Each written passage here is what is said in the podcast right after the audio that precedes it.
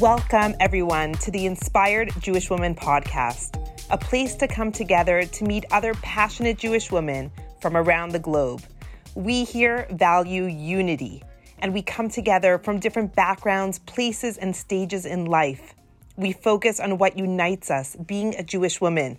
We believe that every woman has a beautiful and unique light to shine to our community and to the world. In these podcast interviews, we find the light in others, and we learn from everyone. These are the topics that matter most to you and empower you to be the inspired Jewish woman that you want to be. Enjoy the podcast.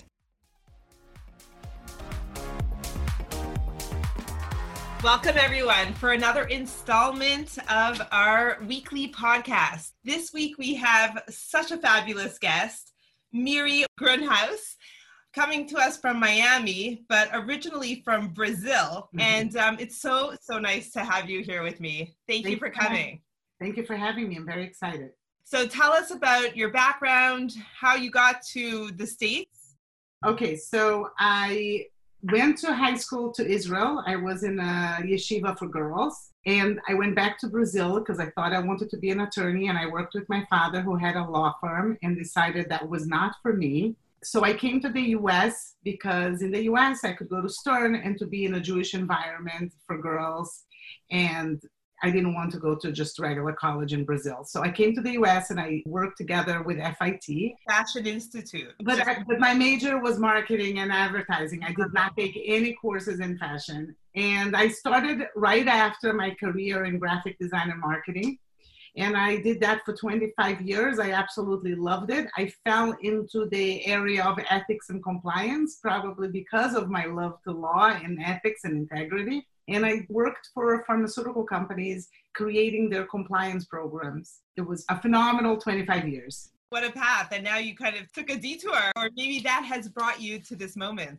My path took a detour. I believe that every experience we have in life brings us to where we are today. It's a culmination of everything together. But I went through some hard times, and I felt that I needed to be working harder because I took work as a drug, and I wanted to be so busy that I would not be thinking about my pain. And I said, you know, it's just that the marketing and the design is too easy for me. I'm going to start a new company because I am an entrepreneur at heart and I like building things out of nothing. So I decided to start a fashion brand, and wow. I did, and I was very busy. So I accomplished that goal. Wow. Unfortunately, very often we choose a drug of choice, right? Yeah. Sometimes it's chocolate, working out at the gym. Everyone has their own way of escaping their pain, but it was amazing that you could take your pain and channel it in a way that not only helps you have a healthy life, but helps so many others. There was a journey to get to that, because in the beginning, I just wanted to be busy, and I started the brand. The brand had no specific mission regarding healing. Wow. But after about a year and a half, I said, I'm not happy with what I'm doing with ethics and compliance. I felt that I was doing something amazing. And I didn't feel the same in the beginning when I had started my fashion brand. Wow. And that's when I did a lot of introspection and to try to figure out what's my why, like what is my ultimate goal here. And I realized that what I loved about the fashion business was the connection with the women, and it was helping them. So my fabric is very special, it's very soft. And so a lot of people who had fibromyalgia or they had gone through radiation, they were telling me that this is the only fabric that didn't, hurt their skin. And that was when I said, wow, this is what I really want to do. I want to help the women who wear my clothing. But I didn't know if I wanted to just target the people that had skin issues, pains, and all kinds of different things, or if I wanted something else. And then I realized through that introspection that I really wanted to connect with women that had gone through adversity but wanted to become joyful, because that was the trajectory that I was going in, and I wanted to connect with them. I just want to tell you why I feel so connected and so excited about your line. So first of all, thank you. My wardrobe thanks you. And it brings me a lot of joy. Good. But what I love about it is that there's meaning behind it. And I want you to share that story, the whole Kintsugi story, for those that don't know it. But there's something very powerful about not only living your values, but wearing your values. And I really believe that getting dressed is a holy thing. I truly believe, like, when I get out of bed and I say Moza Ani and I start preparing for my day, I am excited to open my closet and how am I going to represent myself in the world today? It's always exciting. And the reason I really feel connected to you is because my path, going back to when I was a young girl, was definitely down the path of fashion. When I was 11 years old, my mother and father, they invested a tremendous amount into me. I didn't do very well in school. I actually failed fourth grade. I was having such a hard time academically. And my parents, thank God, they had the vision, the foresight. They saw I was a talented girl. My hands, they always said, your hands are made of gold. Everything you touch turns to gold. Really, I was good with my hands, but they needed to give me a skill. So they actually signed me up for lessons with a designer. And at 11 years old, I was sewing my own dresses. When I was for my bat mitzvah, I made my own bat mitzvah dress. It was velvet and it had roses made like by hand.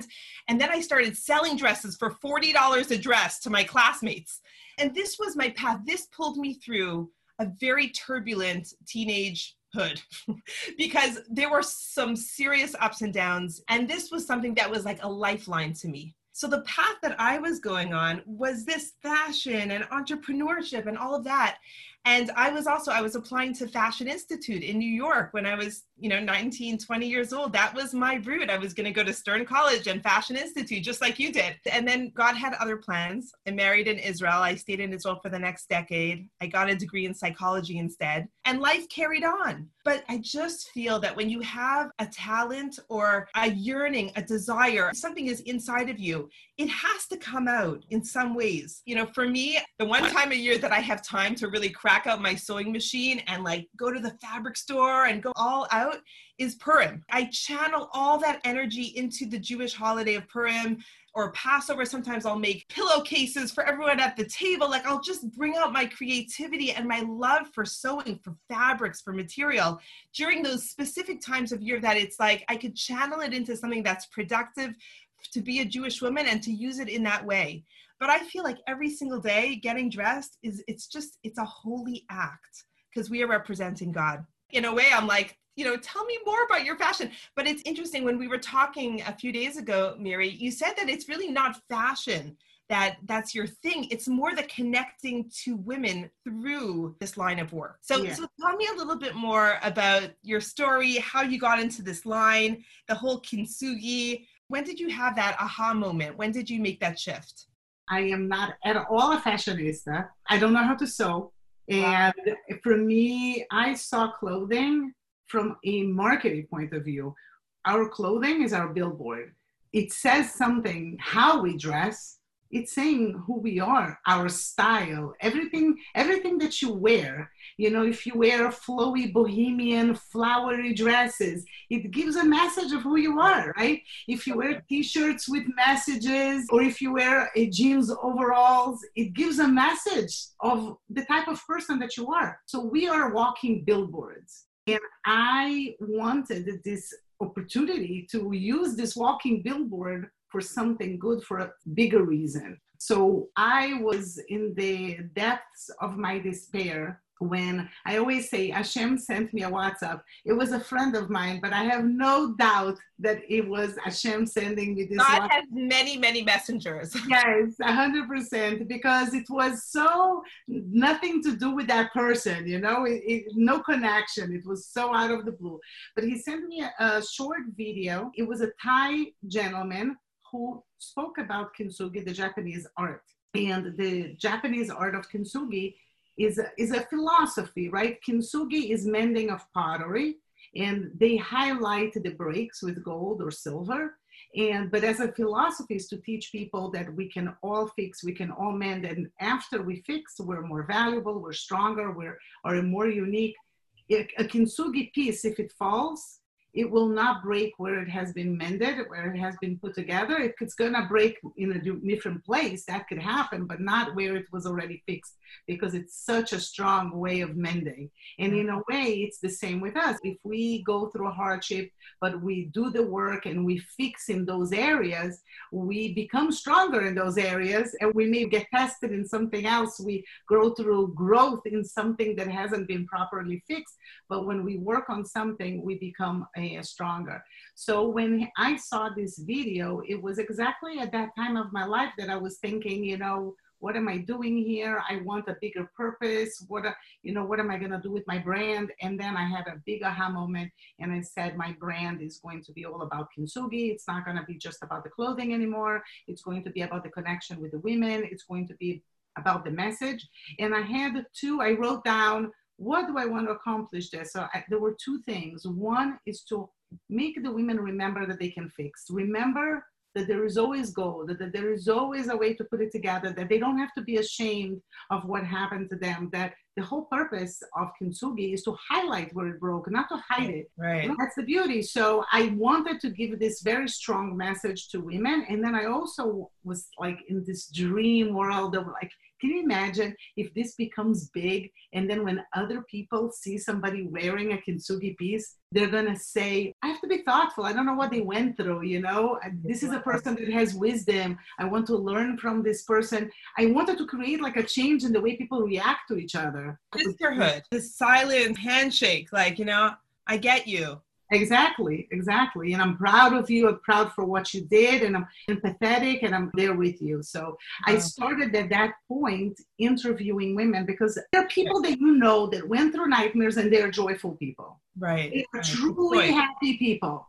And you say to yourself, how can they be happy after going through what they went through? Right? There's people that you meet that if you know their stories, you say, how is this person functioning? And then there's people that they go through adversity, it really breaks them, and they can't get out of it. So I became very curious as to what's the difference between those two people. And I needed to find out, what did they do to get to the point that they are today? How do they build resilience in their life, right? I mean, it's a muscle, right? 100%. I know that your brand and this whole idea, it's for the whole world. It's not for women. It's not for men. I mean, I know that the clothing is for women, but the whole idea of fixing and getting out of your pain and taking responsibility for your life and choosing joy. I mean, this is just for all humanity. But it's such a Jewish concept, right? It really, I can't remember where it's written. Maybe Mishle, in the book of Proverbs, it says, Kol zman shahaner dolek efshar litaken. As long as the candle is still lit, you could fix. And hopefully until 120 years old, you know, we're going to go through ups and downs. But as long as the neshama, the soul, is still inside our body, we could fix, we could work, we could heal. Yes. I want to say something about that, okay? Because a lot of people say, I'm waiting to see the light at the end of the tunnel. I'm very against this concept.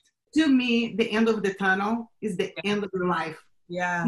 You know, there's a different type of light there, but you cannot wait for the end of the tunnel, because life is the tunnel. Life is the tunnel, right? We're going through life. Life is the tunnel. The end of the tunnel is you're accomplished what you were supposed to be here. It's what you do in the tunnel. And what people forget is that they are the light. So they're always looking for an external light, but they're the light.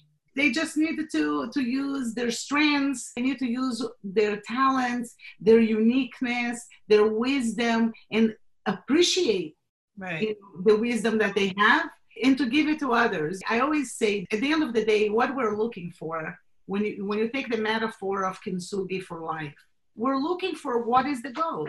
Because the gold, at the end of the day, is what makes the Kintsugi piece so unique and expensive and valuable, right? And beautiful to display. So we're looking for the gold.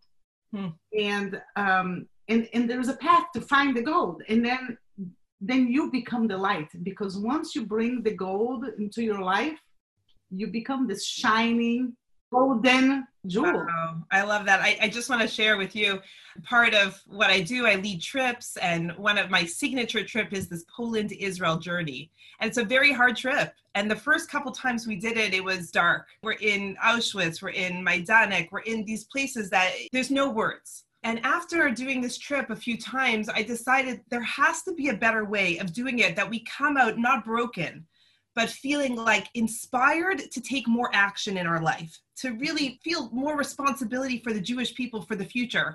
And the hashtag that we did on that trip was find the light. Mm-hmm. Find the light, see the light, you are the light.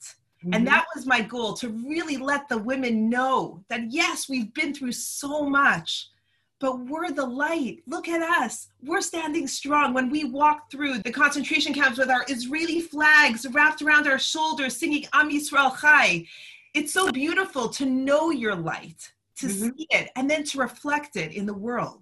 It's very powerful. It's amazing. So there's so much here. I mean, I love your commitment to the women that you work with.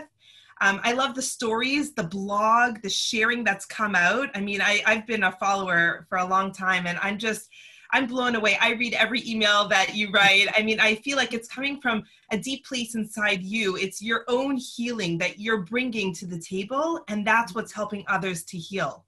Yeah, yeah. And the stories, when you read the stories of the women, you will see that they all took exactly what broke them to be helpful to others. Mm. That's the biggest part of the goal. You said something really beautiful. I want to put it on my fridge. You said, take your mess into your message. Yeah. Yeah. It's 100%. Look, I completely changed what I was doing. I never thought that I would be doing this.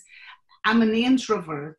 When you think about the type of person that I am, I like to be home and alone. I love humanity, but I don't necessarily love people. You know, I love people from a distance, but I like being in my thoughts, in my reading, in my work.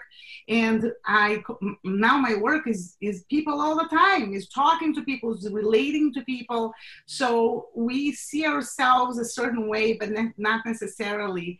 God brings you to a path that it's not what you expect. And suddenly you realize that you have a lot to give, and that's exciting. And I encourage women that are having a hard time healing from their adversity to read some of these stories, just because you will see people that really went through mind-blowing tragedies, and to see that it is possible to recover. I think that it's the beginning of the process because I've spoken to so many people that they said, that's it for me. There's no way for me to recover from this. I'm so traumatized. I have this, that, and the other. And I totally understand. But some of these women have all of that, and they succeeded, and they all put in place the same things. And this is something that was very important that came out of my research, was that it didn't matter their ethnicity, their age, their looks, nothing, you know, Jewish, non-Jewish, you know, tall, short, thin, fat, beautiful, less beautiful, what society calls beautiful, whatever, it didn't matter. The trajectory was exactly the same. The steps that they did were exactly the same to find healing. And that is huge. Because that is you know how we say, oh, you become a mother, but you don't get a book on teaching you how to be. You know, you have to figure out as you go. Life, there is no plan for living. But there is a plan on what you can do and implement in your life to be more joyful. Wow. And the concept's very interesting. The concepts are simple, and they're extremely hard to implement consistently. Sure. This is real work. It's real work. Yeah. When someone shares their story or a part of their story, and if it comes from the heart, it can enter a heart. In my work with women over the last decade, I've seen that when someone really shares wholeheartedly, very often someone else will see a part of their story in that story. You know, the details are different for everyone, but there's something that's sparked. There's a lot there that unites us that is very similar, even though the details are different. And in my work, we also believe in unity without uniformity. We don't all need to be the same. We don't need to serve the same. We need to be different, right? Even in Judaism, we say, Shivim Panim LaTorah. There's 70 facets to the Torah. It's different for everyone. Not everyone's journey should look the same. It should be different and diverse. And we really, really respect that.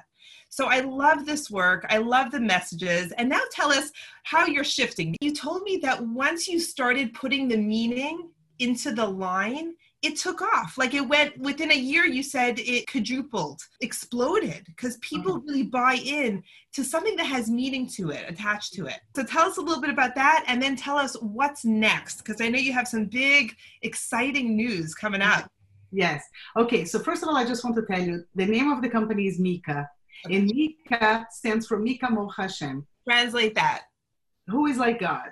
Mi Kamocha Hashem. Beautiful. Right. And the reason was because I hadn't gone to design school, and I really felt that I was just a messenger. You know, when I was doing graphics and marketing, in many ways, I felt as the creator of the pieces that I was doing. And maybe that wasn't right.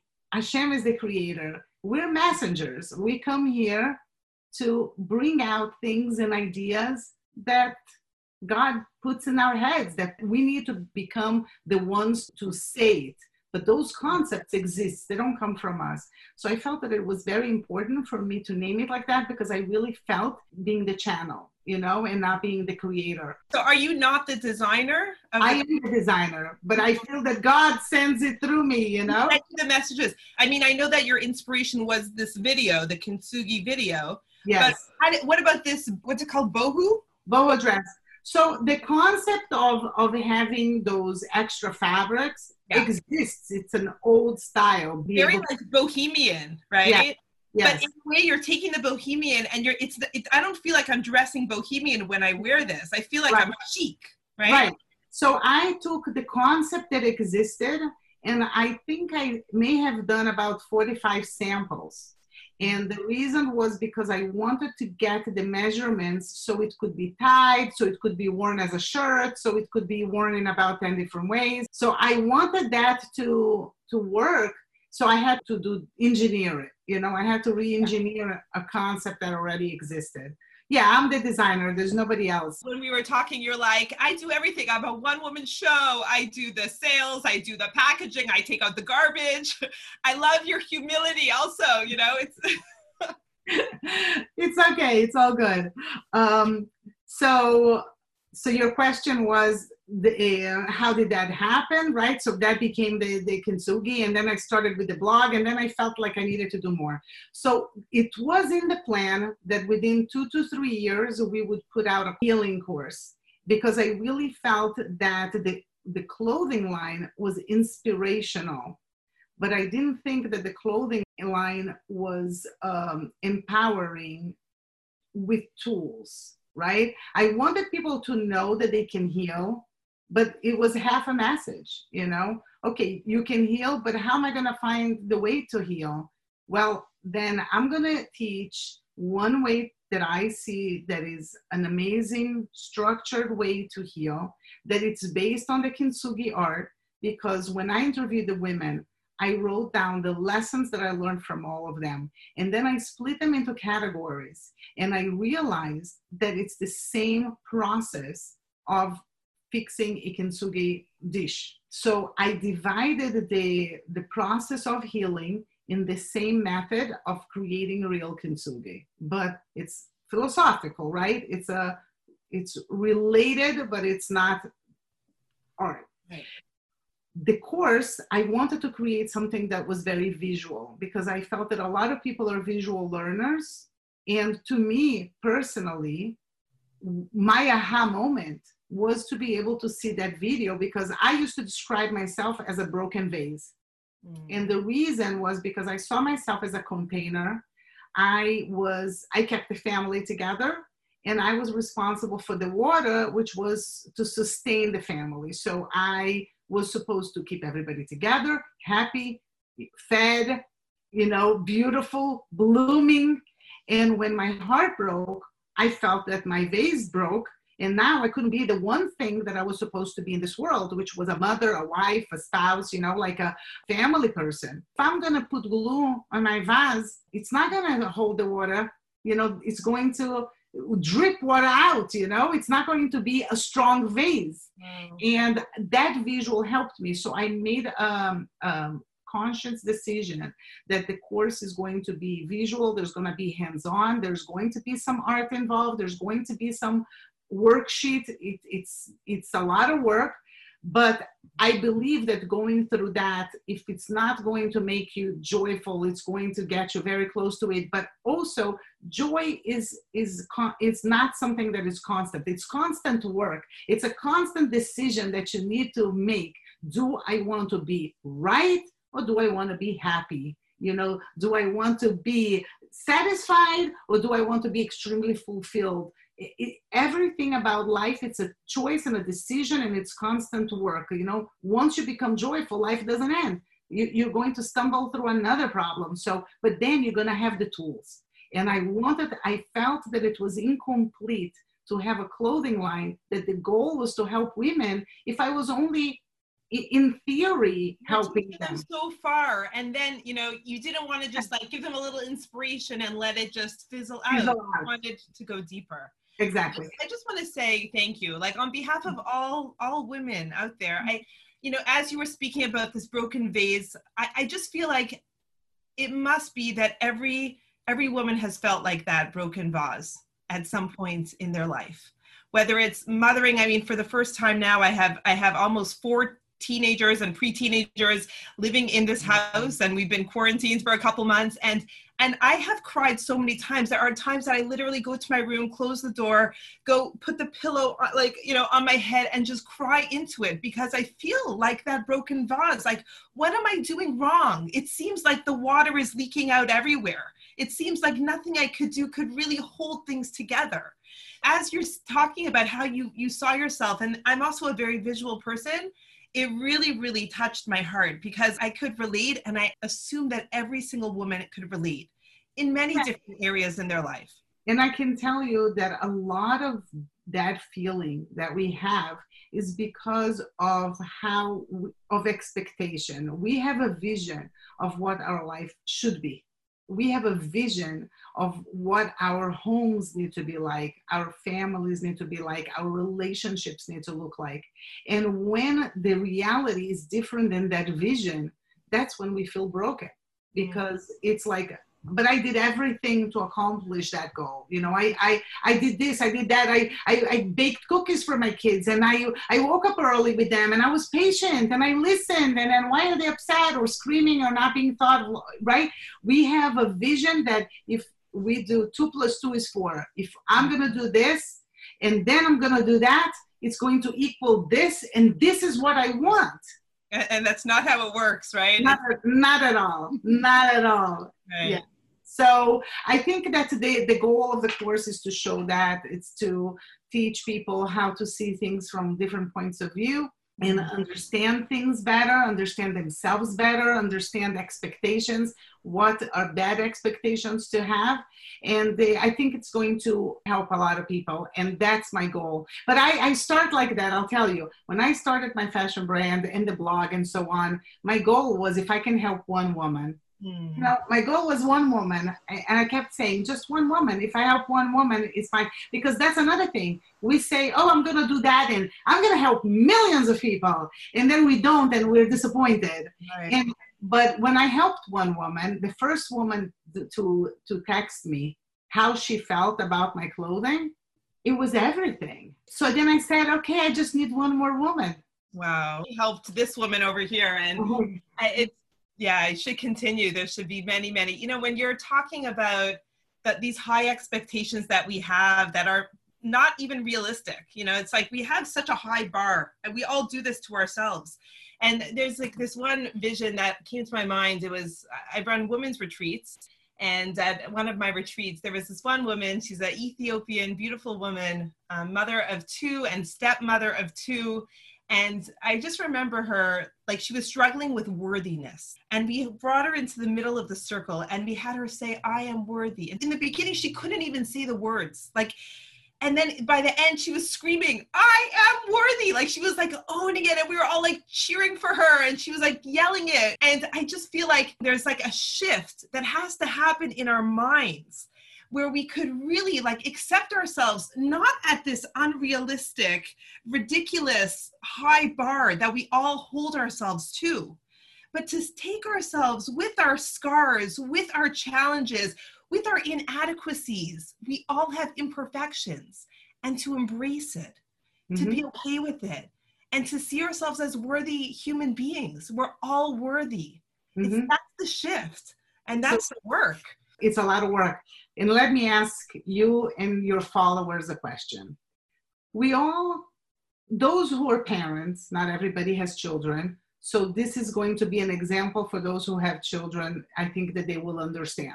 We have kids. Some kids are smarter. Some kids are neater. Some kids are kinder, right? They're different. Each child has different, you know, personality traits that we appreciate more. You love them the same, but you love them different, right? This one is, you know, more empathetic, but you love your children the same, meaning you love them so much. Unconditional.